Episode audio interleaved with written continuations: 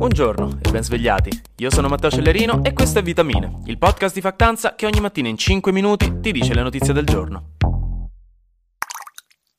La Francia è di nuovo a fuoco. Parigi, Marsiglia e molte altre città hanno ripreso a protestare in maniera abbastanza forte, un po' perché gli piace, perché è chiaro che i francesi geneticamente sono predisposti al protestare, ma scherzi a parte è un aspetto culturale molto forte della Francia, quella della protesta popolare, che tiene sempre sul chi vive la sua classe dirigente. Ma dall'altra parte la riforma delle pensioni di Macron, eh, considerata necessaria ma decisamente invisa alla maggioranza della popolazione francese, neanche avessero bandito il burro, ha di nuovo infiammato letteralmente le strade delle città con proteste abbastanza grosse che si sono scatenate scatenate dopo che Macron ha parlato in tv direttamente al popolo per avvisarlo che ha promulgato ufficialmente la riforma delle pensioni, è andata, è in gazzetta ufficiale e che sarà attiva completamente a partire dall'autunno. Per spezzare un po' la tensione ha detto comunque che proporrà delle riforme importanti sul lavoro, sulla giustizia e sul progresso, un po' per far calmare le persone, però comunque il danno è fatto e soprattutto sindacati e opposizione politica lo stanno comunque criticando pesantemente. Macron comunque ha ribadito che questa riforma, seppur impopolare, era necessaria perché in una situazione in cui l'aspettativa di vita continua ad alzarsi, siamo sempre più vecchi e facciamo sempre meno figli, è impensabile aspettarsi che si abbassi l'età della pensione o insomma di aumentare i contributi per chi lavora in questo momento. Quindi allungare di due anni l'età della pensione era una delle poche cose fattibili anche per assicurarsi delle pensioni decenti no, nel futuro. Comunque niente, se avete amici francesi scrivetegli qualcosa di carino, saranno di sicuro nervosi sto periodo, gli servirà. E oggi, proprio subito, prima del solito, che mi frega? Flash News. Negli Stati Uniti sta facendo un grande scalpore la storia di un ragazzo afroamericano di 16 anni, Ralph Yarl, che a Kansas City, nel Missouri, ha sbagliato casa dove citofonare per recuperare i suoi fratellini e il proprietario di casa di 84 anni è uscito fuori e gli ha sparato in testa e poi al braccio. Ora il ragazzo si sta lentamente riprendendo, però ecco una cosa sgravata e l'uomo è stato fermato dalla polizia per 24 ore e poi rilasciato perché devono aspettare prima la raccolta delle prove per vedere se c'era una matrice razzista nell'atto.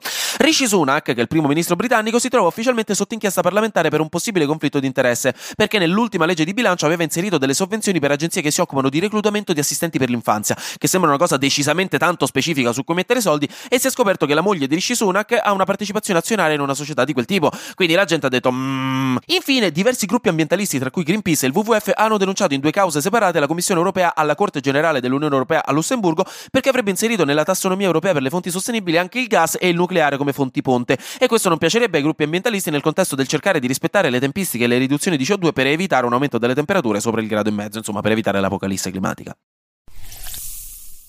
Però ora alleggerisco il mood, metto su un vinile jazz e abbasso le luci mentre vi guardo negli occhi con fare intenso e ammiccante, perché ora c'è un pop di cultura pop. Anche se comunque sono notizie non leggerissime, però vabbè, questo passa il convento. Tony Servillo, cioè il fratello siamese di Paolo Sorrentino, attaccato a lui dalle gambe in su praticamente, ha avuto un malore a Parigi mentre recitava al teatro dell'Odeon. È stato portato poi all'ospedale, ma sta bene. Fortunatamente non è nulla di grave.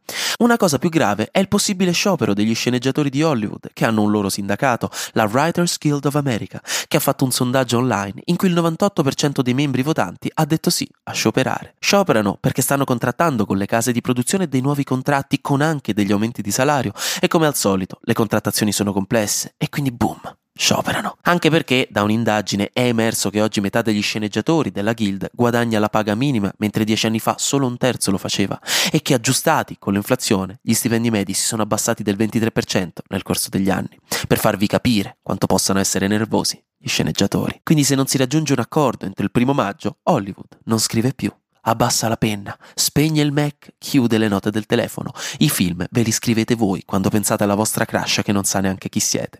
Infine, e questa fa ridere, preparatevi, un fotografo tedesco ha vinto un premio di fotografia degli Awards mondiali di Sony, ma si è rifiutato di accettare il premio perché quella foto, una foto in bianco e nero di due donne, l'ha fatta fare all'intelligenza artificiale.